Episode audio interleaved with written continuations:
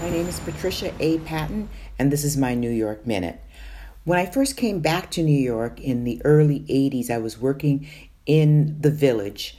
And one day I was on my way home. I jumped in a taxi. I was living on 103rd and West End Avenue. The taxi uh, takes off, but there's a lot of, of uh, traffic, so I asked the driver to go up I don't know, 10th Avenue or something rather than the West Side Highway. He begins to curse me.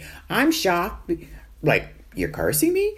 Bottom line, he threatens to cut my throat. We get to the 97th Street exit, and when we pull up, I can see quickly that there are police parked there. As the car comes to a slowdown, I jump out of the taxi, run to the police, and tell them that the driver has threatened to slit my throat.